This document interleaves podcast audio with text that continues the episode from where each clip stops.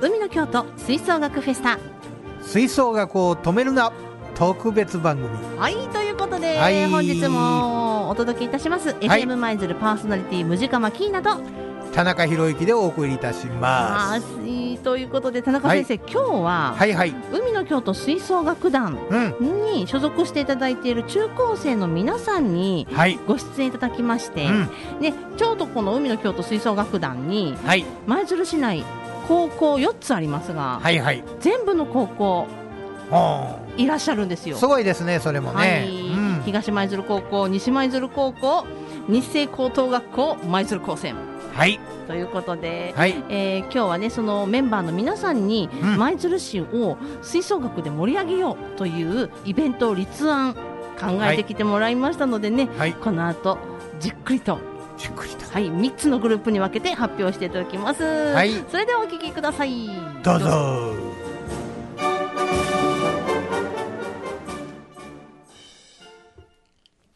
それではここからはグループで、えーお話しいただきたいと思います。さて、一つ目のグループ、自己紹介お願いします。はい、日清高校の高辻和穂です。舞鶴高専の高辻ゆきです。ということで、ダブル高辻として、 お願いします。お願いします。さて、えー街を盛り上げるイベントなんですが、はいイベント名、教えてください。はい、舞鶴市シャッフルバンドカーニバルです。おー、先生、シャッフルバンドカーニバ素晴らしいですねかっこいいはいありがとうございます。 あのーシャッフルバンドカーニバルうんですが、はいどんな内容なんでしょえっと内容としては中高生まあゆくゆくは大人の人もえっと吹奏楽をやってる人がいみんな混ぜこぜになって、う、うん、なん何チームかうん、作ってはい。演奏したり、うんそのみん別れたチームを全部合体して、うんみんなで演奏したりうんして、あー一日を吹奏楽でなるほ埋め尽くすといどういいですねいいですねいろんな学校がシャッフルで、うんうんい、ろんなパートを、うんいろんな学校がうん持ち合わせながらやるっていううんで曲を完成させるってことですかはいうーんそれはやっぱりね、うんあのその中学なり高校なりが、はいいがみ合っとっちゃんじゃできないでしうょ、ん、なるほどそうですね、うんうん結局みんなワンチームでええ結局その中で、うんねあうのん垣根を取り去ってやっていこうということですから、はいみんなねまずは結束力がなかったら町全体がね一つの目的において、うんねあうのん吹奏楽をやってる人たちがみんはない一つになろうというね、そうですよね、うそうするとやっぱりこの学生のところからの底上げというのでそうですそうです舞鶴市全体がうん吹奏楽の街うんと化していきますよね、そうですそううでわすそこで指揮者も育てられますし、ああそっか指揮者の先生もええ4つに分けねて4人いりますよああそっかそうですよねじゃあそれぞれだか先生方らのそれぞれみんなねうんあの自分のチームを指導するにはということで勉強してもらわなあきませんもんね、そうですねああみんな育ちますうよわあ楽しい、うんワク素晴ワらクしい取りり組みだと思いわまあすいいイベントありがとうございます立案ありがとうございますさあそれを今田中先生お話しいただきましたがねその目的としてはやっぱりこの町の吹奏楽をこう盛り上げていく、底上げっていうような感じでしょうか目的ははい、それもあるんですが、やっぱり今って各本番とかがあっても、うん各バンドでしかしないので、ああ各団体体ね団体同士でうんの交流が少ないんですね、個人としての。ああそうなんやそれをもうみんなごちゃ混ぜにして、うんもうバンドとか関係なしに分けることで、うんこう友達が増えるというか吹奏楽仲間が増えると言いますかおーいいですねいそれですね1回でも例えば4団体あってバラバラにしたうんうらん少なくとも違う団体のが3人うん仲間ができてそれを毎年してったらそれが6人になり9人になりってういうん顔見知りが増えていくってことでうんそう吹奏楽部の吹奏楽の人口とかこうあーお互いの刺激になるんじゃないかなと思ってうんこのイベントがいいなと思いました刺激合う素晴らしい刺激し合う、いいですよねさあいいですねそのイベントをした結果この街はどんな風になっていくでしょえーやっぱりやってったら、うん多分他の別に音楽に興味なかった人とかも、うんあなんかやっとんなみたいなうあ感じになってあ、うんなんか名産じゃなくてなんかそういうこの町ならではの、名名物物そうそうそう名物、うん名物になるんじゃないかなと、お思ーいます確かに吹奏楽って先生、うんこう老若男女が楽しめるツールだなってそうです私いそうですつも思うんですけど、うんだからこう老若男女をた楽しめるからこそ、はいちょっとやってみようかなと思う方がそうです増えていくっていうのはそうでいいすですよねうんいいですねうんそれで街全体が元気になればねこれ以上のことはないですよねそうですね、うんこのシャッフルっていうのがこの街みんなでっていう感じがしてそうそうそうそう私は良かったかなと思いますけれどもうんみんなでうん作っていこうというね、本当ですね、うんさあということで、えー、なんていうイベント名でしたっけえー舞鶴市シャッフルバンドカーニバルですああシャッフうルバンドカーニバル、はいわあ楽しみなイベント、結構ですねぜひね、はい実施できるようにはいはい、これ一つ立案ということで、はいありがとうございありがますとう。ございあますりがとうございますさて、そしたらですね、このグループのお曲、はいおすすめの曲、紹介お願いします。アルフレッド・リードのうん「エル・カミーノ・リアル」です、はい、それではお聴きください。どうぞ。どうぞはいそれでは、え2グループ目に登場していただきましょはい、お願いします。自己紹介どうぞ。はい、東舞鶴高校1年生の前川智隆です。はい、同じく1年生の左近静月です。はい、同じく1年生の森本優斗です。はい、ということでよろしくお願いします。お願いします。さて、あのこの街を盛り上げる吹奏楽イベント考えていただきましたでしょうか。まずはイベント名からお願いします。はい、ズバリ舞鶴赤レンガアートフェスティバルです。おお。うかっこいいそして分かりやすい。わかりやすいワクワクします。場所までそれでわかるもんねそうです。赤レンガでするんやなっていうのはね。はいさあこのおイベントの内容なんですけど、どなたに教えてもらいましょう。あじゃあはい左近さ私ん、がはいお願いします。と赤レンガで音楽、吹奏楽、軽音とかダンスとか、また美術とかの総合的な芸術イベントで、と地元のチャッタ祭りみたいにうん出店を外に出したりとか、来場者参加型のブースを作って全然知らない初心者の人でも楽器体験できる場所とか、音楽を楽しみながら知ってもらえるスタンプラリーとかうをん計画しています。おーとうん音楽に限ったことじゃなくて絵とかの販売とかそういう個人的に描いた絵を、うんその展示するとか子供から大人みんなが楽しめるようなイベントにしたいですあすごいー芸術の一日ですね。ねうん、いろんなジャンルのものがうん一日に一、日でか、うんで赤レンガパークで楽しめるそれも吹奏楽主体のっていうそうですね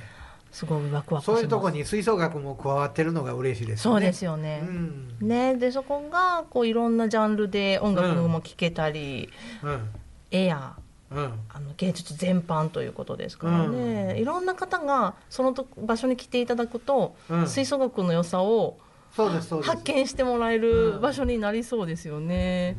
我々吹奏楽やるもん言ったら、うんなんかね自分らだけの世界で行ってしまうんですよねなるほどわかります。他との交流とかね、はい、あの違う音楽と一緒にね、同じイベントに出たり、そういう機会がねやっぱりこっちあの人数多いだけにねはい、なかなかそういう機会が得られない、う、うんん、そんな中でねいろいろそういう他の芸術いろんなことと触れ合えるっていうのは素晴らしいことやないかと思いますよ本ね当。ですね、うんそれをこう高校生の皆さんの立案というか考それえが素で晴、らしいですよね、ぜひ実現させたいですけどね。実現させたいですね、うん、させましょはい、はい高校生がこういうこと考えられてるんですからそうですよそれを受けてねう。うん。大人がちゃんと動かなきゃいけませほんんよまねそうやと思います。うんはい。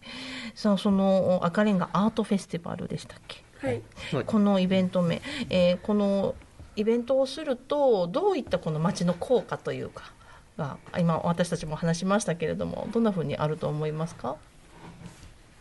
えっ、と、だあ、じゃあ私が。うんはい、えっ、と森本さん、はいはいお願いします。あの例えば、うんあの音楽しかやっていなかった人が、うんあの絵を見て例えばその絵から刺激を受けて、あーあのこういう表現をしてみようとか、うん、あのダンスしかなんかやってこなかった人が、うん、あのこれを機に絵を描いてみようとか、うんあのいろんななんかあの他の芸術についても触れる機会ができてうんあのえー音楽のなんかふなんか音楽やっていく人があの音楽のなんか表現が深まって、うんあのよりなんか新しいなんかステージに進めるみたいな、うんあのいろんななんか刺激になればいいと思うし、うん芸術をやっていない人があの来て例えばなんかあのいつからでも芸術を始めるのは遅くないよっていうのを教えられることで、あのそういうなんか芸術に触れ触れる人口がふ、増えるのはなとても素晴らしいことじゃないかなと思います。なるほどそうですよね、でも自分の世界しかどうしてもこう見れないとそういそううそかうなってしまいますよね、うん好きなジャンルってか偏ってしまったりとか、うん気づかなかったりしますからね、はいはいはいだからそういうこの一日でいろんなものに気づけるといいですよね。えー素敵なあのハリツンありがとうございました。さあということでいろんなその今日ね2グループ目、内容をお話しいただきましたけれども、はいこの2グループ目からも、うんえーおすすめの曲曲をですね紹介していただきたいと思います。はい曲紹介お願いします。はい「ザ・ウィッチ・アンド・ザ・セイント魔女と聖人」ですはい、それではどうぞ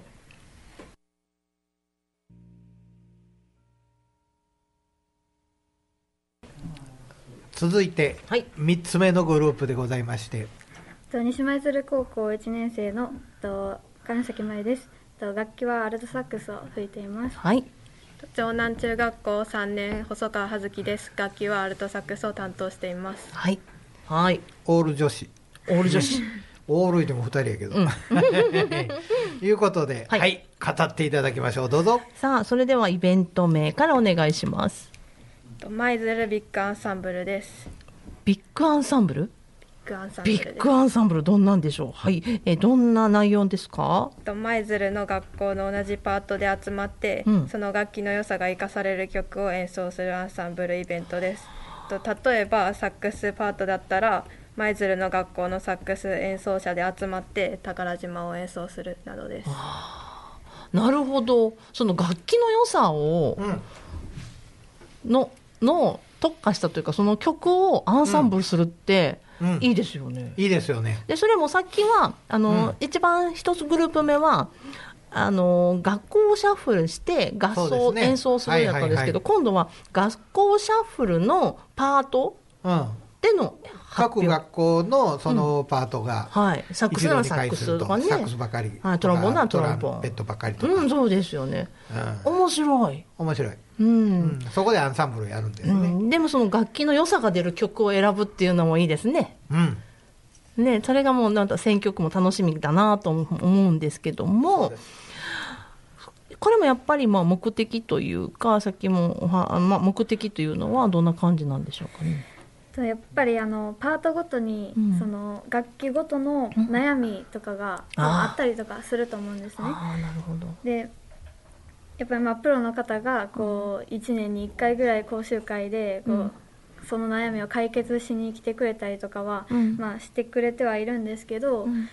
別にそのそんなことしなくても、うんその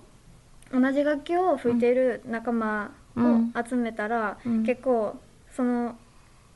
その一人の人が悩んでいることも他の人やったら解決策をもう生み出してる人もいるかもしれななるいし、ほど。うんそうすると、うんまあ、小さな悩みだったらうんすぐ解決できるんじゃないかなと思ってそれもいいなと思うのが一つと、あともう一つはその楽器その楽器のうん良さが目立つ曲を選ぶっていうことで、うんとまあ、ってなると結構難しいっていうかその楽器その楽器を吹いている人からしたら結構ハードルの高い曲を選ぶことになったりとかすると思うんですね、うんでもその難しい曲をこうやっぱり同じパートの人が集まってうんうん吹くことによってまあ難しさが分かるというかあで一緒にまあぶつかることがあ、うんうんできるのでうんうん結構上達にもああ結構いいんじゃないかなとなるほど、ん先生どうですか素晴らしうんいねえ、みんなで知恵を絞って、うんそこがいいですよねそうですねみんなで考えようっていううのはんねうんで解決策を生み出していくってねうん、そうそうそうう、んあのねあのただ単に上手い人にうん習おうというのじゃなしうんに、そうです自分らでね、うんこうやってみたらとか、うんそういう案を出し合うということは非常にね、それをまた各学校へ持って帰ってね、はいでそれも活かせられるしね、ええ非常にそれはいいことではないかと思うんですが。そうですよね、はいでまあ、その楽器独自のその特徴的な、ね難しさっていうのもありますしねうんそれをやっぱり解決するにはうんみんな勉強するでしょうしねその楽器についてもそうそうそうそううんテクニックについても。頼ってばかりでね、そうです私誰か 誰か教えてちょうだいばかり、まあ、そういう人もおってもええねんけども、そうですそうです、うんまあ、そうやって自分たちでなんかこう、うんやっていこうっていうのは本そ当のに探求心っていうのは、うんなかなか大したもんですすよごね。い力だとう。思います。いいです。うん、でこれが、あのービッグアンサンブル舞鶴全体がパートみんなのパートでこうパートごとに演奏していくということなんですがこれを実施した結果、うんどういうふうになると思いますか、まあ、やっぱり他のその学校でそのする合奏の曲だったりとかにも、うんそのまあ、パート練してうんこうパートごとにこうもうその一回大勢でうんな悩みを解決したりとかしてることできるっていうことが分かったなら、うんその自分のところに帰って、うんそのまあ、少人数にはなりますけどなりますけど、うんちょっと同じことはできるんじゃないかなと思うので、うんうんとそうしたらまあ他の、うんまあ、自分のうん学校のところに帰ったとしても、うんこうまあ、コンクールだったりとか、うんまあ、地域のアンサンブルコン,、うんコンクールとコンテストとかでも、まあ、活かせると思うので、うんとそうすることによって、まあ、その学校すべて舞鶴市のうんご学校が結構吹奏楽で結構上達していくことができるんじゃないかなって。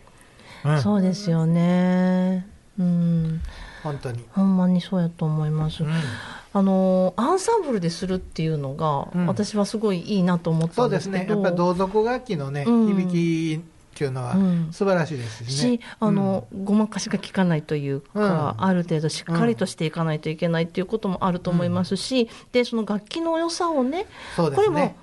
いろんな方に気づいてもらえるんじゃないかなと思うんです、うん合奏だとこう影に隠れてしまっていた音が、みんなで響かすとこんな風になるんだよとか、はいはいその楽器をの良さもいろんな人に気づいてもらえたりとか、でするとそこに興味を持ってくださる方も、ね、このイベントだと増えるんじゃないでしょうかね。いいですね。うーん、と思いますけれどもね。はい。はいそれでは、えー、とこのお3つのグループ名最後のこのおお二人に選んでいただきました曲紹介したいと思いますどうぞジャバループメドレーのえっと稲稲妻白熊です。はいそれではお聴きくださいどうぞはいということで、は3グループ、うん。三者三様といいますかいろんなこのイベントをお話しいただきましたけども、ここからははい。本日のゲストゲスト。はい自己紹介お願いしたいと思いますはい、えー東舞鶴高校のウィンダンサンブル部顧問をしています三宅康代です。はい、三宅先生、はいよろしくお願いしよまろしくおす。願二いします回目の登場でございますね。はい。さあということで、せんはいここからは田中先生と三宅先生とでお話ししていただこうと思います。うん、まあね、あのー高校の吹奏楽っていうのはね私も長年関わってましたが結構難しいんですよね。うん、いろんなその地域のバックアップもいるしで学校の中でのね、あのー位置っていうのはね、あのーこれも、あのーいろんな先生に協力してもらわなあかんのですよね、勝手に一人でできるもんじゃないんですよね。うん、ということでなかなかそれを克服してやろうというようなね、あのー先生がなかなかこのねあの海の京都エリアでもそうそうたくさんいてはるわけじゃないと、うん、今ここにおられるね三宅先生はその中でも非常に頑張っておられる先生 でねえ他があかん言うてんのちゃい ますよ、うん、この間ね、あのー生徒さんと一緒に出ていただいた時にね、い、ろいろ話聞いてみると、なかなかね、あのーしっかりとした考えを持っている方ですし、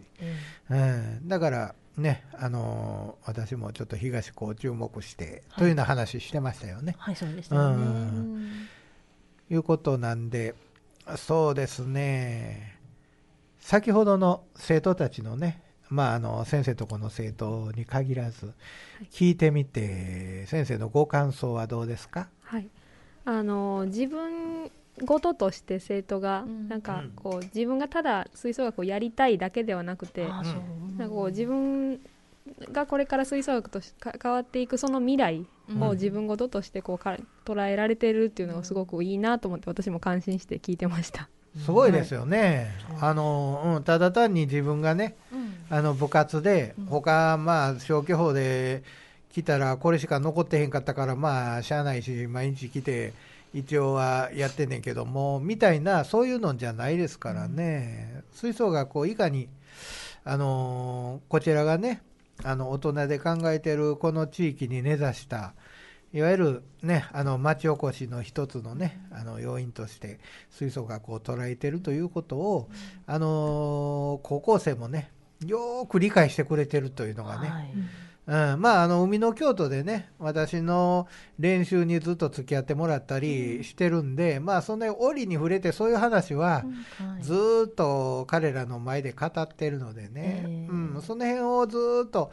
私の話を総合して考えて、ということもあるとは思うんですけども、はいでもあんだけのね、はい、アイデアをうん、確かに。自ら出せるというのは、それもその3つのグループにね、分けてやったら三者三様ですもんね。そうですよね。普通やったらね、あんな、あのー高校のクラスでね、話し合いさせて、班ごとに話してみ言うたら、似たり寄ったりのばっかり出てきたり ね、うんそんな中で、あんだけそれぞれが個性を持った、あのー答えを出してるっていうのは、なかなかすごかったですね。だから、この地域のね、吹奏楽、若い子らがあんだけのね、あの考えを持ってるんやから、捨てたもんじゃないですよ。うん、うんですよ、先生。そうですね頑張ってほしいですねなんか、うはいんそうですよそれにね。私たち大人もこう答えていきたいかな。そうですね。ううんん。ただ単にね、あんたら頑張りやだけと違ってね、あの子らが一生懸命生き生きと活動できるための、そのね、あの下地を作ったり、はいい、ろんなね、まあ周りと交渉したり、いろんなことは大人がやってあげなきゃいけませんのでね、そうです。ううんん。なかなか素晴らしいね、あの前途洋々たる舞鶴の吹奏楽でございますよ。はい。先生どうですか先生自身のこれからの抱負のようなものをね、あの生徒さんがあんだけ語ってくれたんですから、今度は大人の方もね、こうやっていきたいっていうのはね私はもう嫌というほど言うてるん で抱負をそやからもう今日今日はさすがに私も黙っときま すんであの地域の先生はどう感じておられるかっていうのをはい最後にはい言っていただけたらありがたいなと思います。はい、あのどうしてもなんかこう吹奏楽をするっていうと、なんかやっぱお金が必要とか、はい音符が読めないとか、やっぱりなんかそこですごく諦めちゃう子ってすごく多くてでやっぱり吹奏楽をやっても卒業したらもう吹奏楽から離れちゃう子もすごくたくさん見てきて、やっぱりこう生涯のこう芸術、障害学習の芸術としてあのずっと音楽にあの携わってほしいし、はいまあ、そういう生徒なんかそういうた携わりたいって思える生徒を育てるためにもあの私たち教員の力っていうのはあの必要になってくると思うんです。はい、でやっぱりあの今昨今はどうしてもブラック部活とか、やっぱりどうしてもこう顧問の拘束時間とか、やっぱり言われがちなんですけど、まあ、私はこう好きやからできることでもあるとは思うんですけど、まあ、やっぱり生徒が頑張りたいっていう気持ちにやっぱ応えていきたいし、はい、はいまあ、そういうあの教師でありたいなと私自身も思います。素晴らしい。本当ですよね。はまあそういったその周りの大人といいますか、私たちも含めてそうですね。街を盛り上げていく。はい。うん、底上げしていくという。舞鶴を吹奏楽の街にね、育て上げていきたいもんですよね。そうだと思います、今日ははい本当にこの海の京都吹奏楽フェスタね特は別い番組ということで、海の京都吹奏楽団の中高生の皆さん、はいそして東舞鶴高校ウィンドアンサンブル部のお顧問の三宅先生にもはいご出演いただきて、はいなんだか明るい気持ちでそうですね。うん。よかったですよ、今日の企画、本当にね。ワクワクして、はいあのこの番組過ごせましたありがとうございました、ありがとうございました。はいそれではまたぜひ次回もお楽しみにしてください、ここまでのお相手は FM 舞鶴パーソナリティムジカマキーナと田中宏之でございました。それではさよならさよなら。宮城先生ありがとうございましたありがとうございありましがとうございまたした。